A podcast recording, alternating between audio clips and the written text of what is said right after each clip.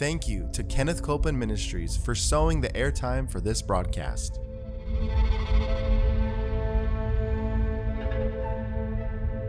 There's enough power in every sick room and in every hospital room to raise up that sick one. That may be describing you. Yes, You yes. may be in a sick room. You may be in a hospital room. And I want to remind you power is present. That power is there to do a work. Believe in what's present, not trying to get something, but notice that He's already made it yours. It's present right where you're at. Say, I receive that power. I receive that power. I receive it right now. I receive it right From now. From the top of my head The top of my to the soles of my feet. the soles of my feet.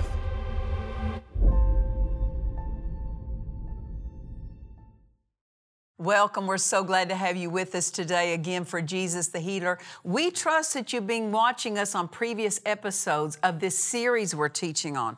We're teaching on victory over grief and sorrow, and we trust it's been a blessing to you because the good thing is our victory is so large, it is so far reaching. Our victory is so great that there's nothing we shouldn't be experiencing victory over. And uh, grief and sorrow, we should have victory over it. That's what God planned for us. But we've got to become skillful with that victory. Amen. Um, we uh, have been talking about, as I said, the book, my book, Victory Over Grief and Sorrow, and it comes from a place of me having to face some things. And my husband went home to be with the Lord unexpectedly back in 2013. And um, what God taught us as a family and as a church at that time, um, we want to teach that to you because uh, the word works the same for everyone if we'll do it. Amen. And God has something to say to us about those times of crisis in our life. And you say, well, that's not faith to talk about crisis. Let me tell you what, you better know something about faith when you come to crisis. and you better know that faith is for the crisis. Faith doesn't mean that you're dismissed from crisis, it means that you write the ending. You write the ending according to the Word of God. And so, having faith does not dismiss us from having opposition, but we just know what to do in the face of opposition. Amen. So, that's what we've been talking about, and we invite you, if you have not seen previous episodes, go and watch them. Isaiah chapter 53, verse 4 is our golden text. Surely He has borne our griefs and carried our sorrows. That can happen. You can have grief and sorrow when a home is broken. Mm-hmm. What about when a business is lost or a home is lost or something of importance to you didn't turn out the right way? What about when you are so acquainted with your own mistakes, your own faults, your own failures, your own weaknesses? It will wreck your prayer life that you start every prayer time with God talking about what you aren't talking about, oh, I failed in this, I failed in that. If that's our approach to God, we're invited to further renew our mind and learn who we are in Christ. Because we're righteous with Him, not because of us, but because of what Jesus did. And so we come to Him based on the righteousness that Jesus made ours. In that, we have to let go of the regrets of the past, the shame of the past, the embarrassment of the past. Once we repent, and see, we need to lay those things out before God and repent, absolutely. We don't make light of when we miss it. But we know this, it, ta- it takes the blood of Jesus to deal with it. And so once we confess something to God and He forgives us, it is faith for us to say, okay, I resume living. I, that's an act of faith to say, I receive forgiveness for myself. And you, and you forgive yourself. Amen. And um, but grief and sorrow can come in at those times too. That that you you just don't forgive yourself. Well, there again, we have to be skillful at recognizing, um, keeping the door shut to grief and sorrow. Well, it happens too at the at the homegoing of a loved one that grief and sorrow can come in. So all these different times uh, that grief and sorrow can come in and trouble us. And the devil will certainly try to water that trouble. But don't let him use your watering can. the Bible says he is the accuser of the brethren. He's going to accuse you with your faults. He's going to accuse you with your failures. Why? Because he wants to bring in grief and sorrow on you. So that you start, if I could say this, turning in on yourself. Well, also at a time when someone goes home to be with the Lord, the devil is trying to rob your future from you by getting you into a place of grief and sorrow. And so um, we just hold to what Jesus did for us. He bore our griefs and our sorrows. Amen. Therefore, no more struggle. No more struggle. Um, I want to read to Ephesians chapter 4, verse 27. Paul warns us something, and he said, Neither give place to the devil. Now, look at this neither give place. The devil can't take a place, but we can give him a place. And uh, if we have given the devil a place in us, how can we give the devil a place in us? Grief, sorrow. What about this? Unforgiveness, offense, bitterness, mm, all fear. All these worry, doubt, all these things give him a place. Anything that comes from him, he's looking for it to find a place in you. But he can't force a place in our life. We have to give it to him. And uh, one way we give him a place is by not disciplining our thought lives. It's huge. We don't realize that when we take a worried thought, a fearful thought, and we turn it over and over in our head, we are we're opening the door to something. And it's not God. It's a wrong flow.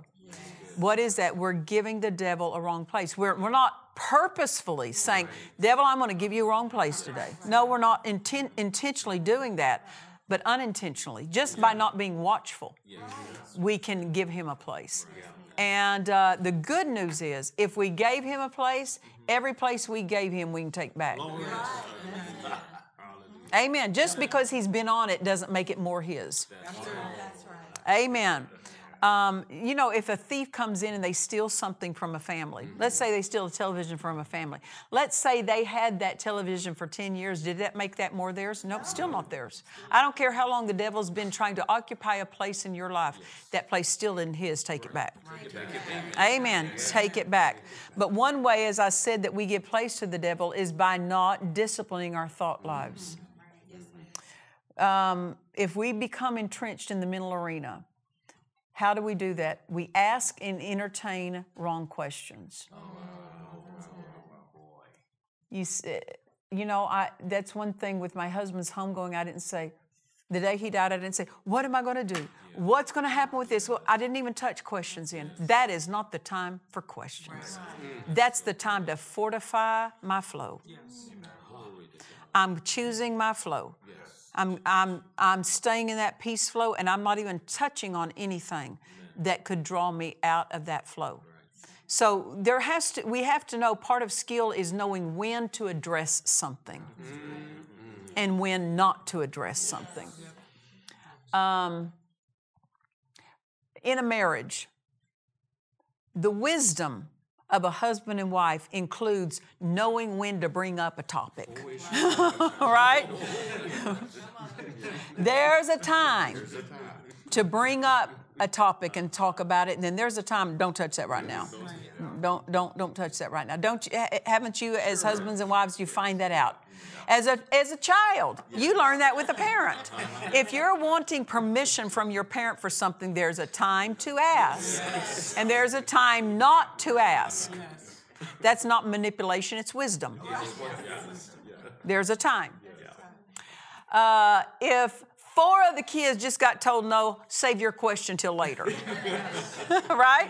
There's a time. No is flying out too easily. Let's wait until possibly the door can flip and there's a yes on the other side of that door.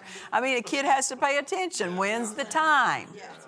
Even so, when a tragedy strikes, when crisis comes, there's a time to touch into things, and that is not always the time that everything has to be addressed. And I knew that. I thought if I knew this, uh, the day of his homegoing was not the time to start solving life's issues. Don't touch them. Don't touch them. There's time for that later. What I need to do right now, as I said, establish the flow I'm in. I'm just worshiping God. I'm staying in His presence. I'm hooking up to my spirit. I'm unhooking from that mental arena. How do you know if you're in the mental arena? If you're asking questions. Um, another way that we can get entrenched and open the door to the devil in our thought life is through um, well, getting under a sense of guilt and condemnation. Oh, I should have done this and I should have done that. Well, we all should have done something different. We all should have done better. We all could have done better. Amen. But that's that's the that's the flow of the accuser of the brethren. He's always going to find something. Now, see there again, if we're going to keep the door closed to grief and sorrow, we cannot open the door to guilt and condemnation. Amen.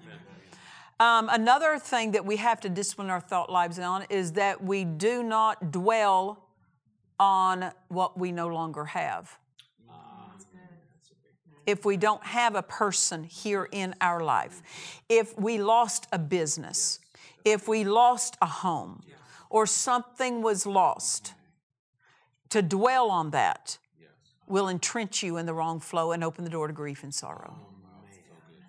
Then by letting our emotions run unguarded, just just letting ourselves just fall apart. I remember my mother. You know, she'd say things to us kids that we go, well, that's his mother. Anybody do that? That's his mother. But when we got older, we go, oh, that's reality. That's not just mother. My mother, of course, uh, we were raised in a denominational church, but my mother really, if you looked at her life, she governed herself by the principles of the Word, even if she didn't know all the scriptures that we teach today. Um, but she was governed by the principles of the Word, and she held herself to a strict standard. But there were times when there was a lot going on. You know, with four kids, and um, mother basically, uh, my dad was a farmer. Uh, my mother basically raised us single handed, at least the last two girls. The first two were boys, the, the last two of us were girls. And so the girls, we were with mother more. So uh, maybe daddy was, and I think daddy probably was more um, present with the boys because he got them on the farm. They're, they're, they're, on the, they're on the tractors and they're plowing, you know. So he was with them more, but daddy didn't have that time with us. But there were times, and mother, as I said, primarily uh, was taking charge of the home because daddy was gone so much farming. And mother had no regrets that she was the one home with us. She could handle it.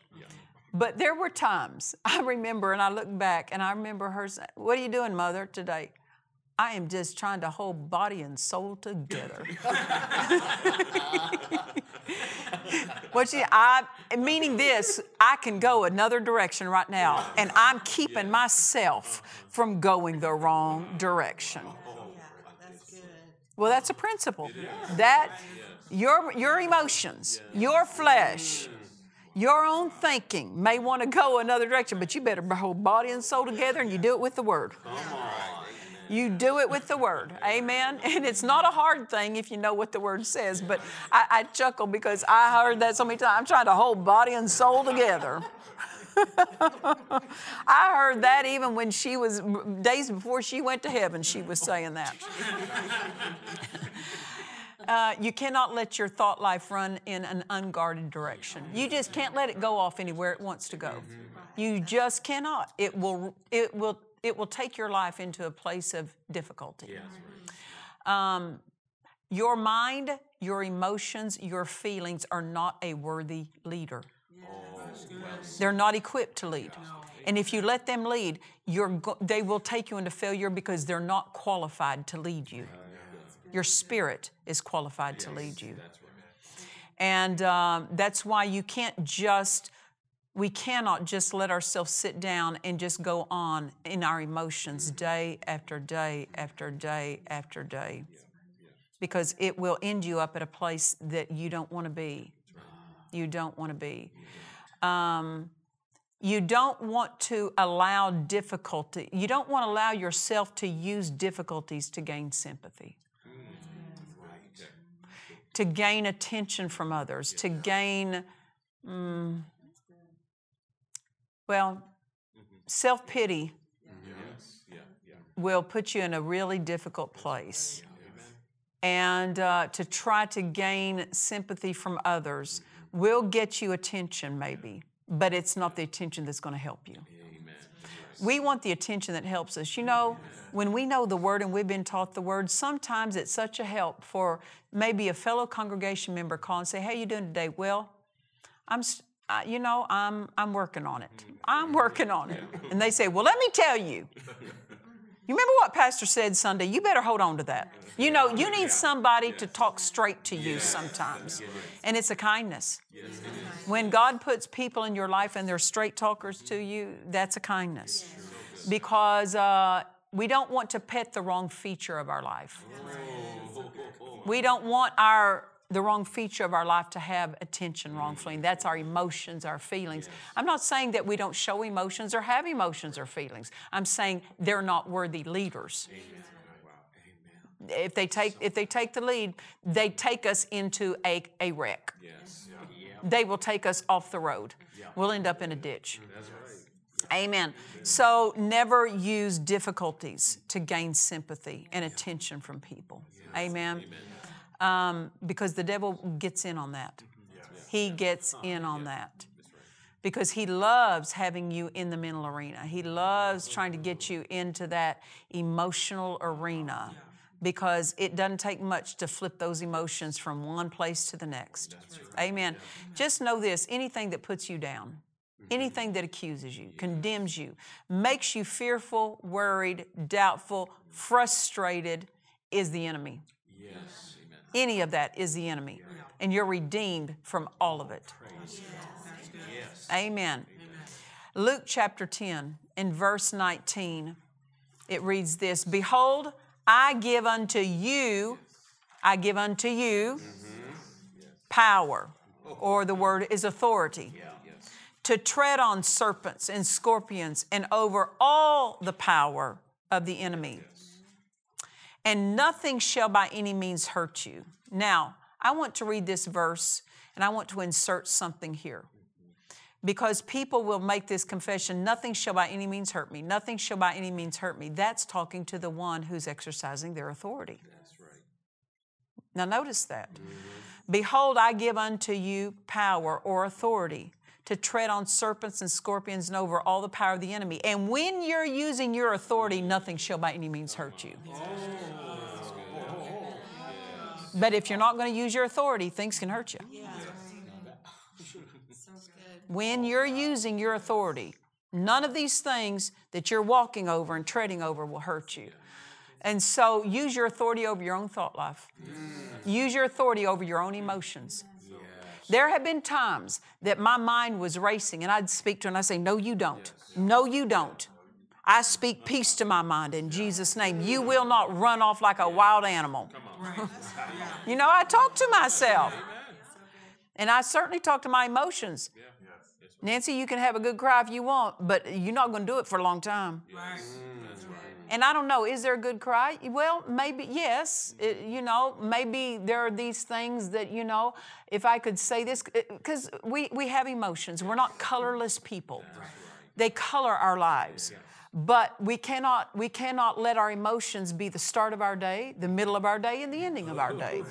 And we can't just let it go on and on and on and on. We take our authority and we deal with ourselves. Amen. We deal with the devil who tries to push on us. Yes. Amen. Um, notice this Jesus said, Behold, I give you authority. Now, if he's given it to you, it's not his anymore. Right. Yeah.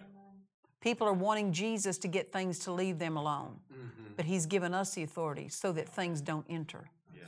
And so we can run things out that we let get in. Right. Amen. We're going to have to use our authority even at times of crisis to deal with ourselves, not just to deal with the devil, but to deal with ourselves. Say, no, you don't. Emotions, you will not. You will not. Amen. Amen. Praise the Lord. You don't have to wait for God to do something about that which tries to trouble you. You can deal with it. Amen. Um, James chapter 4 and verse 7, we know this passage. It says, Resist the devil, and he will flee from you. Know this the moment you resist, he's gone. He's gone. And you say, well, it doesn't feel like he's gone. Just because you feel the momentum of him having been there doesn't mean he's still there. That's good. Oh, yeah. Now, um, have you ever driven a car for a long distance, a long travel? You turn the car off and you walk by the car, and for some reason you touch the hood of the car and it's still warm. It's not still running. Just because something is warm doesn't mean it's still moving and working. It's just the after effects of something having been of that car having been run. It's the same thing with the devil. When you resist him, he flees. And just because uh, just because feelings are still uh, at heightened or a certain thought still tries to come. No, that's not because the devil's there. That's just a sign that he has been there and there's momentum to that. You just keep you just keep thanking God that that that that you have authority over that and that thing will stop. That momentum will slow down. Amen. Resist the devil, he flees. He flees. Amen. What you don't resist though has permission to remain. Yeah. So if something's remaining too long, resist it. Amen. Speak boldly, tell it to go. Fight the good fight of faith. Fighting the good fight of faith is for a time of emergency, for a time of crisis, for a time of tragedy. It's for those times. Amen. When troubling thoughts, accusations, fearful thoughts, wrong thoughts, you better answer them with the word. Don't wait for them to leave you alone. Shove them out. Shove them out shove them out. Amen. Learn to recognize that not all thoughts that trouble you come from you. Right. Every thought that comes to you doesn't every thought that comes to you doesn't come from you. And part of the skill of living a life of peace and joy is recognizing wrong thoughts. Yes. Recognizing something that might not be a big deal now, but if you keep going that way, it'll be, it'll dig a deeper hole. Mm-hmm. Recognize a wrong thought before it becomes a huge problem. Yes. Amen. Second Timothy chapter 1 and verse 7. We know this passage. I've taught on it for months in pre, on previous episodes when Paul wrote to Timothy and he said, God's not given us a spirit of fear. So, what do we know that Timothy was dealing with? He was dealing with a spirit of fear. And, and um, Paul is recognizing that. God's not given us the spirit of fear, meaning this God's not cooperating with this. God's not authoring this. God's not using fear to teach you something. Can you learn something? Sure, but it's not God's way of teaching you. It says, For God has not given us a spirit of fear, but what has He given us? A spirit of power and of love. Look at this, and a sound mind. Part of our inheritance in Christ is a sound mind. Grief and sorrow comes to undo that sound mind. Amen. A sound mind is free from fear, worry, doubt, depression, anxiety, panic, confusion. All these are symptoms and the offspring of fear. Yes. Amen. And these things come to everyone, but they don't have to live with you. Use your authority. I said, use your authority. And um, we must discipline our thought life to not allow them to go just any direction. I mean, when you raise kids, they must be disciplined so that you keep them, keep them safe. If you don't learn to keep, if you don't discipline your children to keep them out of the road, they're not safe. Well, if you don't discipline your mind to keep it out of the ditch, that mind will lead your life in an unsafe place. Amen. So we have to discipline that which we want to protect. Amen. So we discipline our thought lives. And not a lot of people recognize that that's their responsibility, but it's our privilege to do that.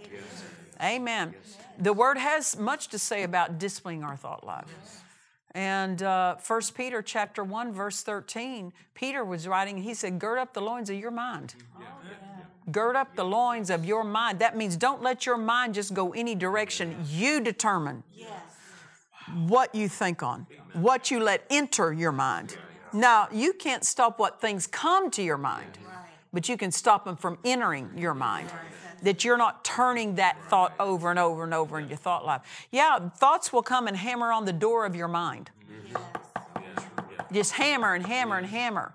Just because you can hear it hammer doesn't mean you have to let it in. You're not obligated to open your door to anything or anyone. Just because you knock doesn't mean you're getting in. Amen. 2 Corinthians chapter 10 in verse 5. This is such a huge thing to us being skillful at keeping the door closed to grief and sorrow. 2 Corinthians chapter 10 verse 5 casting down imaginations. Look how violent those. To me, that, that's not a passive approach. Casting down. I mean, uh, you threw it down in such a way it can't even. It's crippled. it can't get back up. Amen. Cast that thing down. Casting down imaginations and every high thing that exalts itself against the knowledge of God. Every imagination that comes is not something that needs to be cast down. But if it exalts itself against what God says, that's when, oh, you're not living here. Uh, imagining the worst. When someone goes home to be with the Lord, if you're not careful, you'll imagine, I'm going to lose my home. I'm going to lose my bit. You're imagining things that need to be cast down. I wouldn't let my mind go there. I cast down anything about that. How am I going to pay for this house? I'm not touching that. That's an imagination of worry. I'm not going to do it. You have to pay attention. As I said, you have to be skillful at catching wrong thoughts. And you cast down imaginations and every high thing that exalts itself against the knowledge of God, bringing into captivity every thought to the obedience of Christ. Meaning this, you can't use wrong imaginations and wrong thinking to gain attention from people. You better cast them down. And what you're using, you're not casting down.